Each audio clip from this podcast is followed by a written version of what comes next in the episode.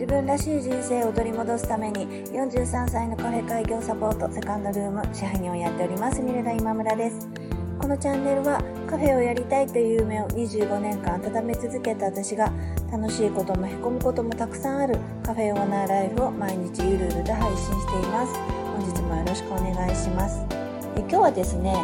自分の反省も、えー、込めまして、え伝え方が9割というお話をしたいと思います、Google の口コミに、えある評価を、え書いていただきました、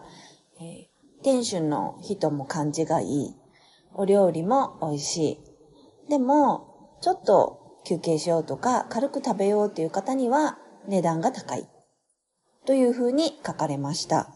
よくあるんですけど、同じことなんですよね。えー、まあ、店主は感じが良くて美味しいっていうのはすごい私にとって褒め言葉で、すごくありがたかったんですけど、価格が高いっていうのはマイナスのことですよね。で、同じことを、まあ、同じ状況を説明するのに、えー、美味しくて感じがいい。でも値段が高い。っていう風に書かれるのと、ちょっと高い。でも美味しくて感じがいい。というふうに書かれるのとでは、えそれをま目にした方の印象って変わるっていうふうによく言われますよね。で、私のお店は、そもそもがそのちょっと休憩とか、軽く食べようというふうに思って来られる方をターゲットには今はしてないんです。で、でもそれが全然伝わってないんだなと思って、それがものすごく反省点になりました。お休みの日に、まあ、ゆっくり来ていただいてリフレッシュをしていただきたい方のためのお店と思ってやっているけれども、えー、そのことがお店の前、まあ、お店に入る前ですよね。まあ、お店のファサードからは伝わってないんだろうなっていうふうにあの思ったので、ちょっとまたあの、ファサードのあり方とか、まあ、どんなものを掲示するかによって、えー、お客様の印象が変わってくると思いますので、それをもう少し、えー、頑張って考えて、改善していきたいなっていうふうに思いました。そんな風に、まあ、反省点の残った、あまあ、反省点の、えー、感じる投稿をしていただいたわけなんですけれども、えー、その投稿を、まあ、見た方の、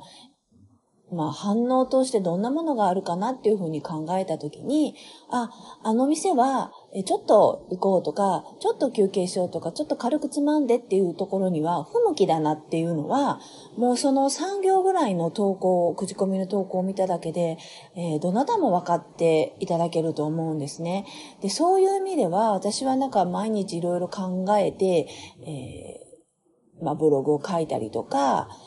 ホームページを作ったりとか、えー、まあ、店前に置いてるチラシを考えたりとかしてますけれども、そういうことではなくて、えーお客さんの何気、何気ないってことまではないと思いますけどね。まあ、お客様の感想の文章、たった何文字かで、えー、うちのお店がどういうお店なのかっていうのが伝わっちゃうっていうのは、あの、すごいことだなと思って、まあ、今更ながら、あの、口コミ投稿の、えー、威力というのを、えー、感じました。昨日はですね、久しぶりにあの私の大好きなマーケティングの先生の Facebook ライブのセミナーを聞きました。そこでも、お客様がお店に入るときに、お店の前で、このお店は、ま価格帯がどうだとか、こういうことをやってるっていうのが、ま伝わって、それに納得して、えー、扉を開けていただけるっていうふうに、あのし、しないとダメみたいなお話がありまして、えー、私のお店時々、あの、軽く、あの、簡単に入っていただけますけれども、あの、メニューを見た途端にちょっと変えられる方とかもいらっしゃったりしているので、そういう面ではやっぱりそのお店の前の作り方っていうのをすごくえやら、考えてやらないといけないなっていうことを、え夜もまた、あの、感じる、え出来事がありました。集客には、オンラインの集客とオフラインの集客っていうのがあって、まあ、オフラインの集客チラシを巻いたりとかいうことが一般的に言われてるんですけれども、今ちょっと私は、あの、まあ、グ、Google で調べて来られる方が多かったので、結構オンラインでどういうふうにこう集客していくかっていうことを重きを置いて、まあ、やってた部分があったんですけれども、えーまあ、お店の前の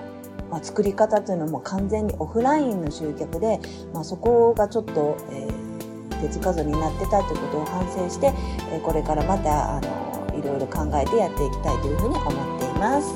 今日も聞いていただきましてありがとうございました。サカンドルームでした。